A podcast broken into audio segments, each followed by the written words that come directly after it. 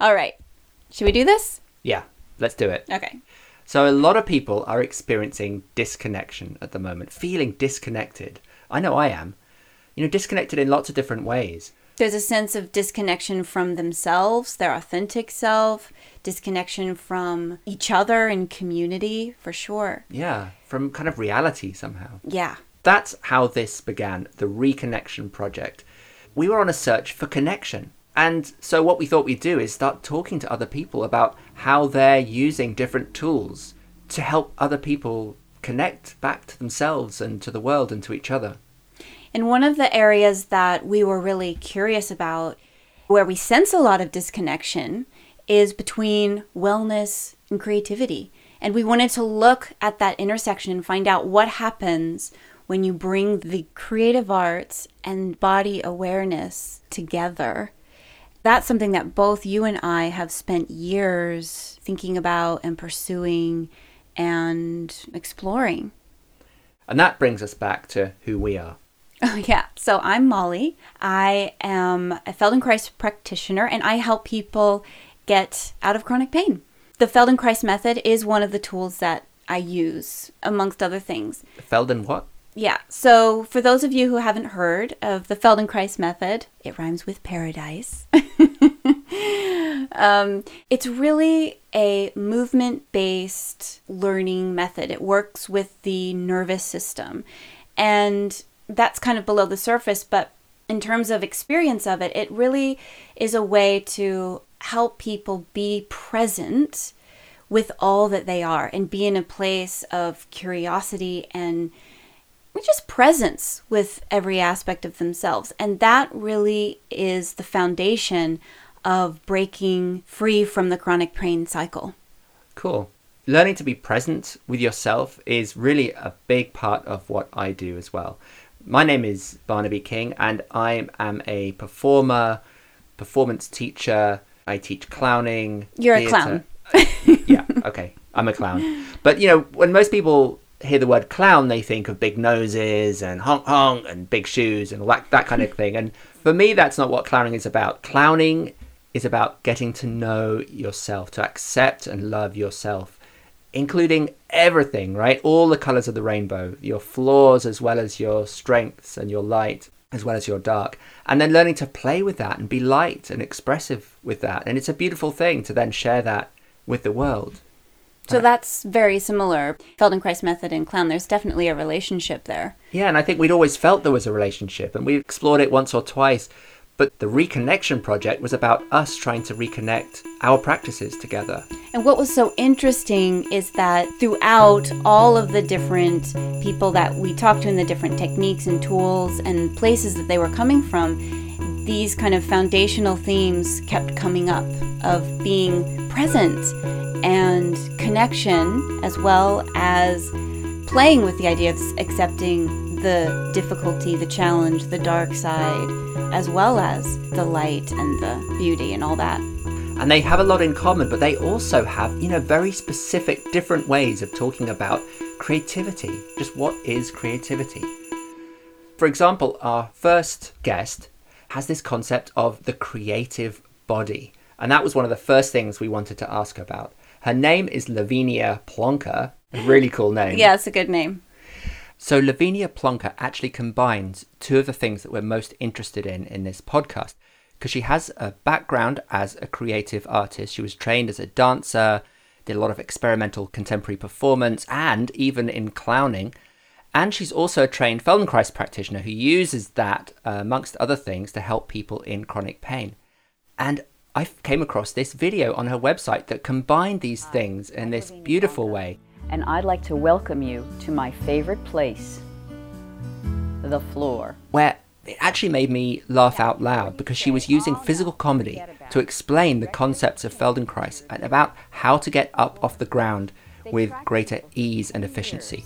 And they found that the more difficulty they had getting up, the shorter their lives. They even measured how people get up. With support that is a, a, perfect example of me synthesizing my background as a mime and a clown and using the Feldenkrais method. Actually, I want to just say it's really nice to meet you. Likewise. I'd like to hear from you a little bit more about what the creative body is and how you manifest it in your work. So, my entire life has been informed by a deep, deep question of, you know, who am I? Why am I here? What is what is it that we're supposed to be doing? And uh, through that process, I had, you know, immersed myself in many different aspects of study. Besides my work as a performer, I was always interested in all of the other arts. Uh, I also trained in music when I was younger, and I read a lot of mythology. I've read a lot of spiritual work. I've read a lot of psychology. And when I became a Feldenkrais teacher, I kept feeling like all of the awareness through movement lessons, everything that we did in some way or another inspired or reminded me of a story that I read or of a type of character or of a myth or you know even the idea of reaching for something became mythological for me and i kept wanting to incorporate different traditions, different principles, different ideas mm. within the context of an awareness through movement lesson. So many years ago, just to remember that I didn't come to the Feldenkrais method from any sort of a medical background. I mean, when I graduated, I still probably couldn't name half the bones in the body. And so I was winging it a lot, going, okay, well, what do you do know how to do? Well, you do know how to make up stories. Well, you do know how to perform so I found myself looking through that lens as I started to develop workshops. And as I started to develop these workshops and see that no one else was teaching a workshop like on fear, this is back in the early 90s, or a workshop on the chakras, or a workshop on, you know, I started playing with all of these different things that I was interested in. And through the years, as these workshops, you know, I, I got to evolve some of them I started to realize that what I was doing was being in a creative process. And as I was working with people, I was realizing that as they engage in this synthesis, the synthesis of what I think of as body, mind, emotion, and spirit, looking at all of those through the context of awareness through movement, that they were creating. And I started to think of the body and, you know, in Feldenkrais, we often don't talk about the body, we talk about ourselves. But this vessel that I carry carries all of that. And how I create my world, how I create myself is also a creative act. And so that's where the name the creative body came from. I wanted something that gives people the idea that we're in a constant state of creation and we have access to so many different ways of experiencing ourselves and Feldenkrais is not just about, I mean, it's wonderful to get rid of pain and heal your shoulder and play the violin better and all of that, but it should be a whole person experience all the time. And so that's what I've been striving for with all of the things that I do. So, when you talk about taking an idea and finding a lesson that will, you can explore that idea through, do you also find that supports function and what the relationship is there? So, to me, you can't separate them. And, you know, Moshe Feldenkrais said many times that there are always four things going on moving, thinking, sensing, and feeling. They're always mm-hmm. all going on, right? And we've got neuroscience now to back that up. Antonio Damasio's work who's a neuroscientist who speaks about this idea of foreground and background emotions and that we cannot think logically without connecting with our emotional selves and that our physiological reactions are happening uh, even before we're conscious of the thoughts that are coming. So it's all always happening at the same time. So you can't stop function from being part of it. And what i find interesting is that if i change my focus from let's make your pelvis move better to let's explore the center of presence of the warrior, which is a grounded central place working from your dantian and understand how a warrior finds their place. And then we do a pelvic exercise. The person will feel stronger, but they'll also have a better function. So they all go together. Any oh, I love that. that I choose. We just um, finishing up a series uh, that I'm doing um, that I call the Three Graces. You know, the traditional three graces from Greek mythology were beauty, elegance, and joy. And so I took the idea of beauty as balance. So the first, you know, the first workshop was all about balance, which is all about function, but we also looked at it from how do you find balance in your life? What is what is the sense of balance uh, in terms of confidence? and then we had a great game. I uh, we we all did an obstacle everyone this was virtual so but everyone created their own obstacle course in their house and explored what it was like to move through an obstacle course and then do an awareness through movement lesson and then talk about where in their lives they're out of balance. And through the process they began to feel the beauty of their own expression.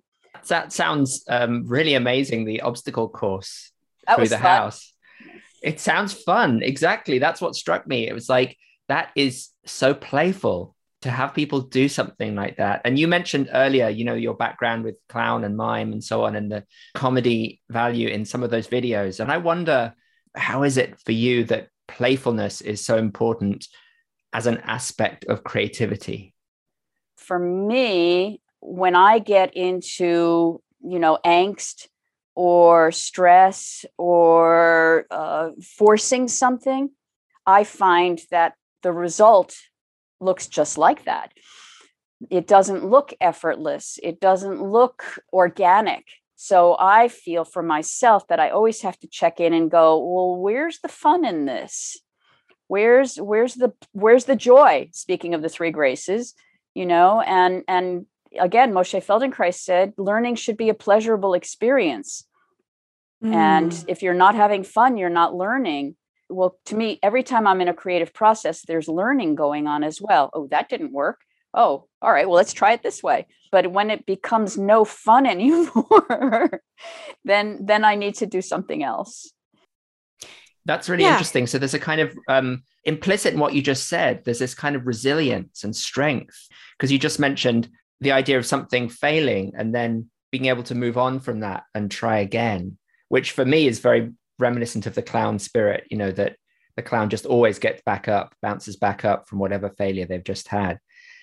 Is that then where playfulness also comes in? Because if you're playing at what you're doing, even if it's a serious thing, the failure is less maybe traumatic. Um, and I'm glad you brought that up because to me, that was revelatory when I trained as a clown that the more the clown fails, the more successful the clown is from the perspective of the audience, and that we have to learn how to fail well.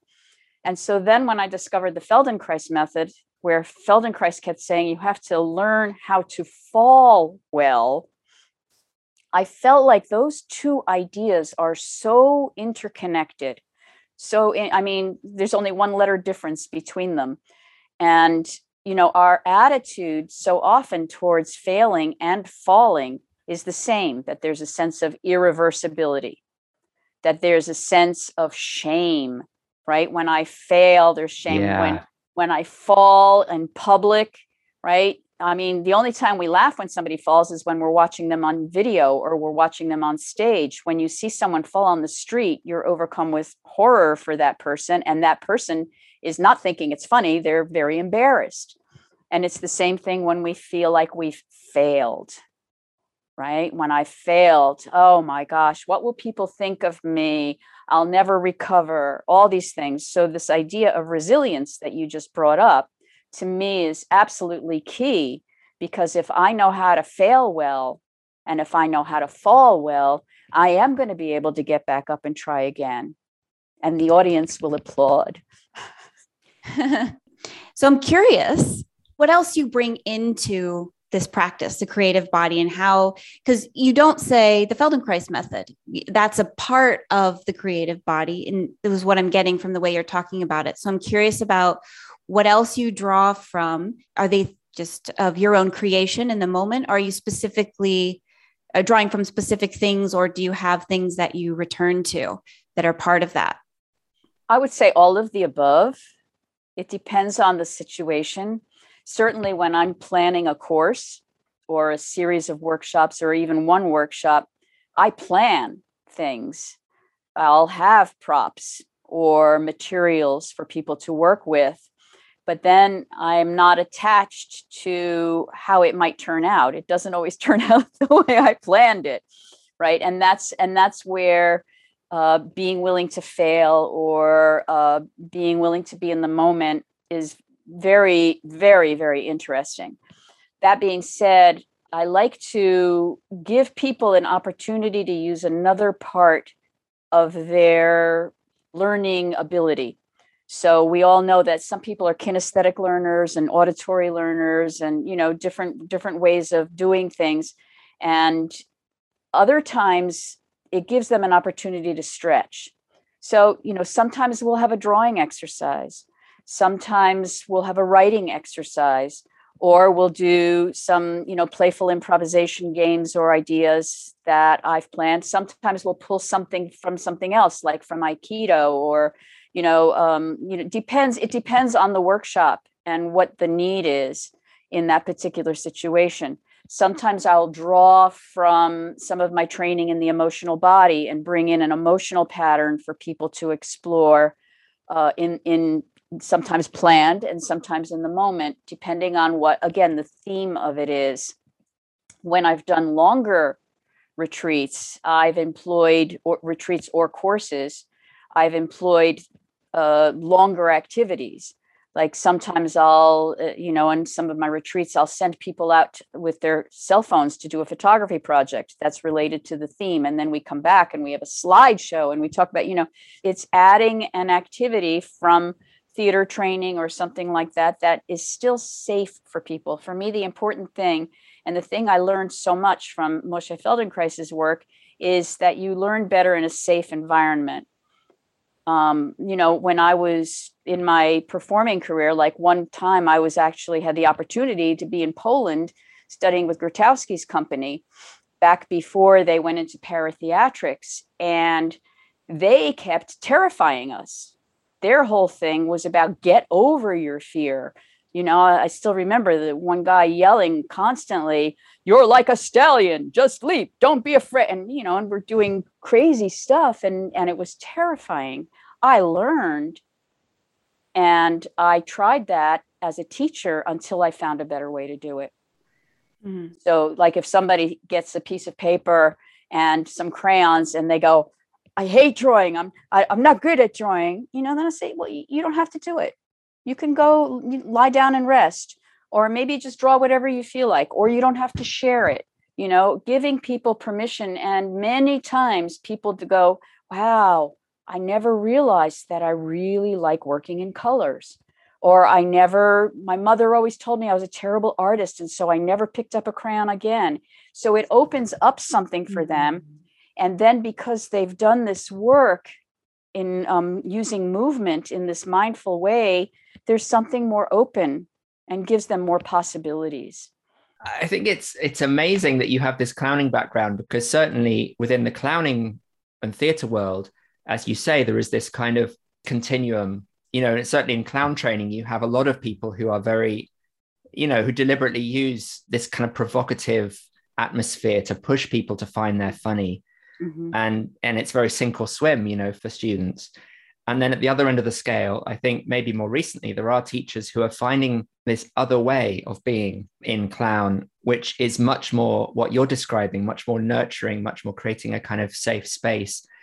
And that's something I've learned from working in Feldenkrais with Molly as well over the years is this beautiful sense of you do what you want to do, what you need to do in this moment. Take well, well, it's interesting as you're speaking because, of course, we're speaking of arts that do require a discipline they do require a commitment to uh, to practice. There's there's a process involved of a commitment, which is very different to me than people who are coming to a workshop because they just want to know themselves a little bit more or experience uh, an emotional breakthrough or want to feel more grounded. They're not looking to become a clown or an aikidoist or or anything and yet they appreciate when you bring in these elements for them to play with. Again we have that word and it enriches their experience of themselves. But if somebody wants to be a clown or a dancer or whatever there's so much more that's involved each one of us is a creator. You're creating every second. You're creating your shape. You're creating how you move. You're creating your relationships. Um, there's a there's books now about how the brain is actually creating your perception of reality. You're creating your relationships. So to me the the process that i'm sharing in the creative body is an opportunity to help you see that you can create more consciously so that Mm. so that you're not a victim of your unconscious creations that you can begin to be you know have agency over what you're creating in your life that Mm. to me that's the whole point and then whether you're an artist or a school teacher or or a bus driver you can have a creative process in the way you're living your life I was just thinking of a story about my Feldenkrais training. One of my trainers is a, a wonderful teacher named Russell Delman. And he told a story about how uh, one time he was in Manhattan and he was watching uh, a hot dog vendor. As the vendor moved, you know, he took the, the the burger and the bun and the sauerkraut and you know danced it all together and this and suddenly there was this hot dog and he said it was like watching a ballet. Yeah. And that there was not a series of separate movements that were not integrated but a flow that made the hot dog one with everything. And i've always remembered that story because to me that that emphasizes this idea of the art of living and that i'm constantly creating my own life. How you see creativity and someone's connection to their creativity in relation to their wellness. uh, as much as I would love to have a lot of people coming to see me because they want to be able to write their novel better or get through this uh, block of the blank canvas, most people come because they're in pain. Um, that's the beginning of the process. And so, to me, the first step in the creativity is looking at oneself in a new way. How can I look at myself in a new way? 99.9% of the people who show up at my door have already tried everything before they've dragged themselves into something they can't pronounce that's not covered by insurance. Right. So the creativity starts right to me from the very beginning when when we start looking at well how does it feel how does it feel when you put your weight on your right foot? How does it feel when you put your weight on your left foot? And then what would happen if you walked with your left foot the way you walk with your right foot? And this is you know as a as a feldenkrais teacher this is what we could say pure feldenkrais. But to a person who's never experienced that it's a creative process. Huh i never mm. thought about what my left foot does what could my left foot do? How could i move?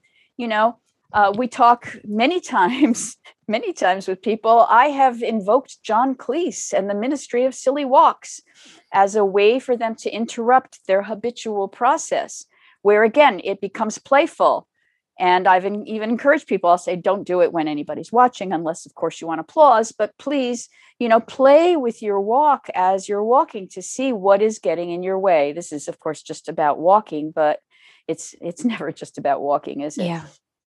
um, so that's one way that I begin to employ looking in a, at, at the creative process. Then the second thing is this idea that we have in our work that if you change one thing, you change everything. So as a person is experiencing uh, you know something different in the shoulder, then they have an opportunity to explore. Well, what did that do? What did that do to my hip? How is my head resting now? What would happen if my head rested the other way? So they begin to explore after experiencing a change. So that's another way to do it.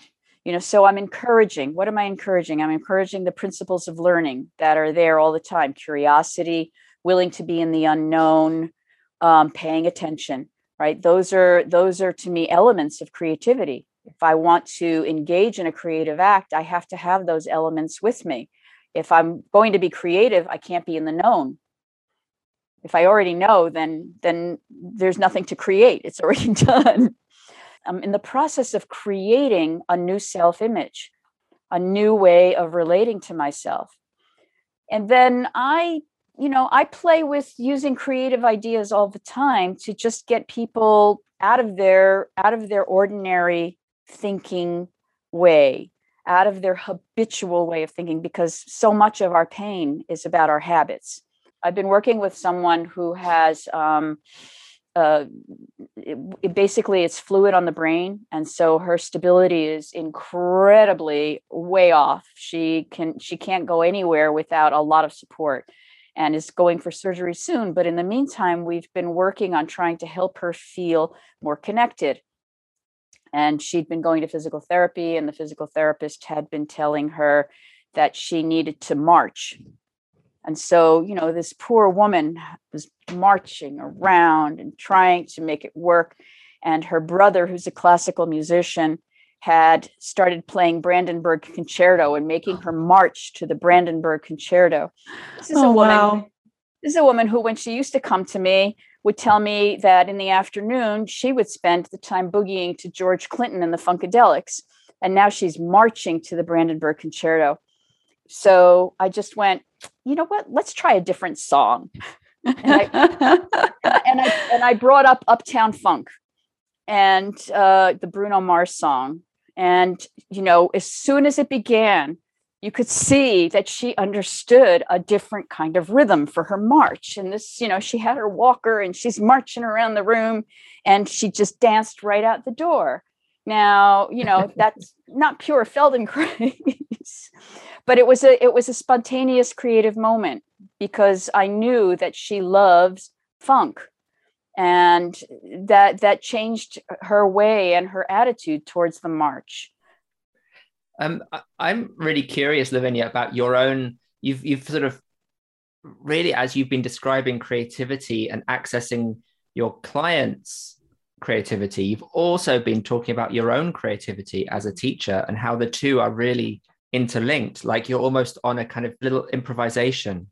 Absolutely. So in, in our private lessons, which are very different from the group lessons, just for the people who are not familiar with that, um, in the group lessons, the teacher is giving audio instructions, whereas in a private lesson, sometimes they they can be almost silent but a lot of the guidance is done through contact through touching through touching through moving a part of a person or holding and constraining a part of a person. I believe by the way constraint is very important.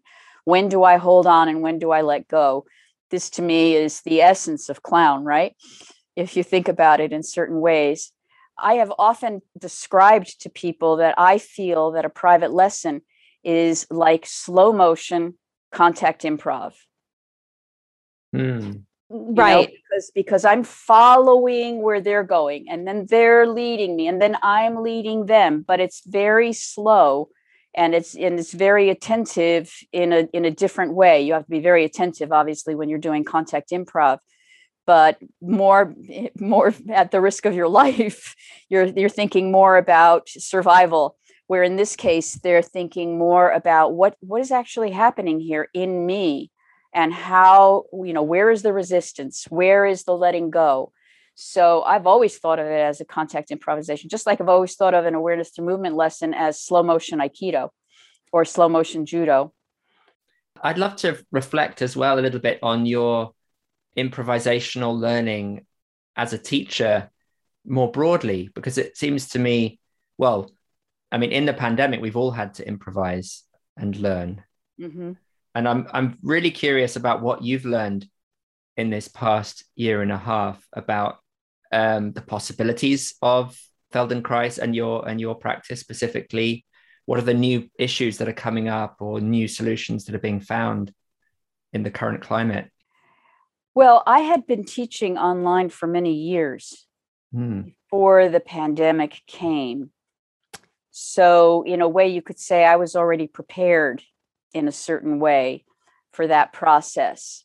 What I have learned is that there are advantages and disadvantages to the mediums, media, and there are things you can't do online that you can do per- for example the thing that i just described the slow motion contact improv can't really happen online because i'm only seeing one part of a person and i'm not touching them and they're very very small so um you know so that is a disadvantage when it comes to human contact I don't know if this is really that interesting, but uh, what I did discover is that hybrid workshops are not my favorite thing to do, and I will not do them again. Hybrid. yeah. So, in other words, like what I had done when we went completely everything closed, I started teaching my regular uh, awareness through movement classes that I've always had at my studio here online, and my students were coming online. Then, when things started to open up, I gave people the opportunity to come to the studio and socially distance. And if people still wanted to be um, on the computer, they'd be on the computer. And that was fine. You know, I just set up my computer and I'm teaching. But then I thought, well, let me try to do that for my workshops, which had gone completely online. And I had people on the floor in my studio, and all of these people who don't know me committing to three hours with people on the floor for three hours. That was, uh, you know, talk about. Uh, I, I, I, do I call it a failure? It wasn't was a learning opportunity, Lavinia. It was a- Lavinia. It's a learning opportunity of realizing it's like somebody going, it's not working. Me going, where, where? Oh, I have to do that. No, I have to do that. No, I, you know. And I went back and forth and back and forth, and um, you know, I, I just felt like, who am I talking to? So, so yeah. that that I realized is not an optimal situation. And Yeah. so from now on, when I do workshops, it will either be just virtual or just in person. Yeah. I still do that, but some of them have now been able to go back to their own local people as well. And some people are really focusing on that. But to Yeah. me, um, I, I to me, it's all about the law of attraction. Whoever shows up, um, you know, if you want to come online, you want to come in person, come, come one, come all. Nice. I, I I'm really uh, would love to come back to some of these um to the specific creative body training that we read about on on your website, Lavinia. And you also mentioned before we started the uh, recording that you were in process really with that, and that you're developing a, a whole new kind of set of concepts or structures for Mhm. this creative body. Uh, Right. Would you let us into that? um, it's so exciting to have this uh, method as something to continue to work with and explore my relationship to myself and my learning process. So when I created the creative body and started to put these different uh, courses that you've mentioned, like eloquence in action and uh, the chakras and the archetypes, I thought of that from the perspective of, again, this idea that I'm constantly creating myself and constantly creating aspects of myself. What I've learned in the years is that when people hear the word the creative body, they still go to this idea of being a maker Mm-hmm. or or that that they have to be a performer or that they have to and so I've been looking at, well, what is it exactly that I'm offering in these ideas? And I realized that actually we could look at all of these different things as other bodies the archetypal body, the energy body, mental body, the spiritual, you know, it's, it's suddenly I started to see that they were all these bodies that are living within me. So I've been working on the process of trying to find, well, what do I call it? And I've also been kind of collaborating and developing a relationship.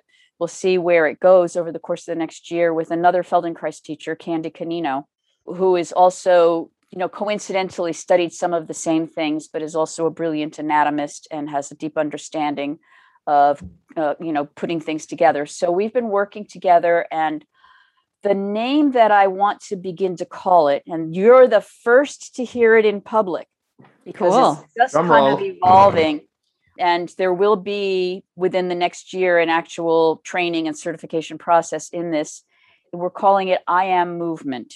I A M movement. So the I am, of course, comes from many, many different spiritual traditions, but also the three letters I A M are going to be part of the process. Like, uh, you know, the words that I'm with right now are integration, awareness, and mastery.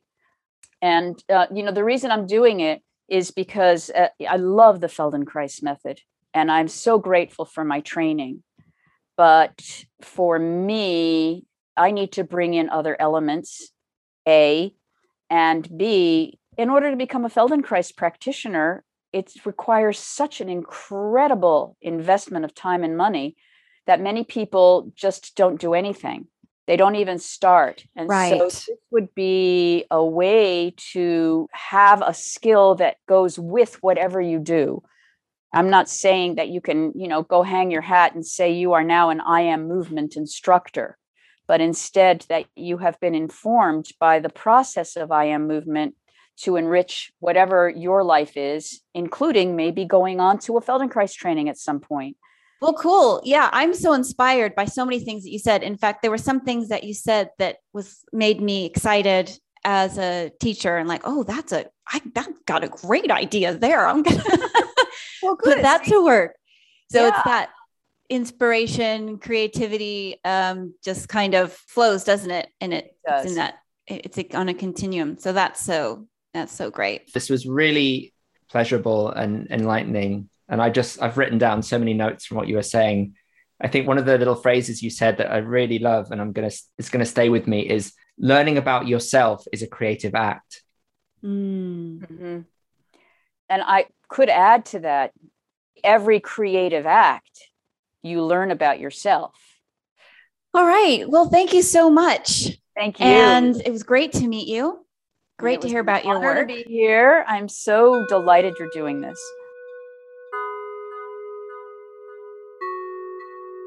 Wow, what a great conversation with Lavinia. Yeah, that was really amazing. I enjoyed that so much. And I hope that everyone listening enjoyed it.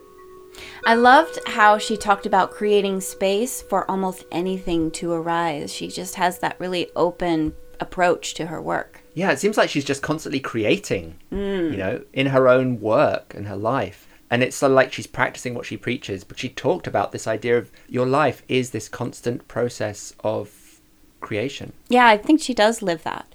And I have to say, I really enjoy all the connections and allusions to clowning that come through in her work, particularly that idea of failure and resilience around failure through being playful in your life. You know, that if you're playful with things, then in a way, failure is something that you sort of bounce back from more easily. And that's exactly what clowning teaches us. So I really enjoyed that. Yeah, me too. It was great. So, what do we have coming up next? There's something really wonderful heading your way. Can you tell us about it, Barnaby? Yeah, so the next interview uh, that's coming to you is going to be with Dr. Carl Hammerschlag. Now, this is a particularly special episode, an interview, because uh, Carl passed away just a few weeks ago, in fact. And the interview we did with him, I think, was probably the last interview that he gave just a couple of months ago. And it really is a very special interview because Carl talks about his experiences as a doctor working on Indian Native American reservations and what he learned about health, and later how he got into clowning and integrated that into his work With Patch work. Adams. with Patch Adams, among others. Yeah, yeah. So that is a really cool episode. Don't miss that. And there's going to be a, a lot more episodes with other people coming up. Other very soon. amazing people. Have a great day.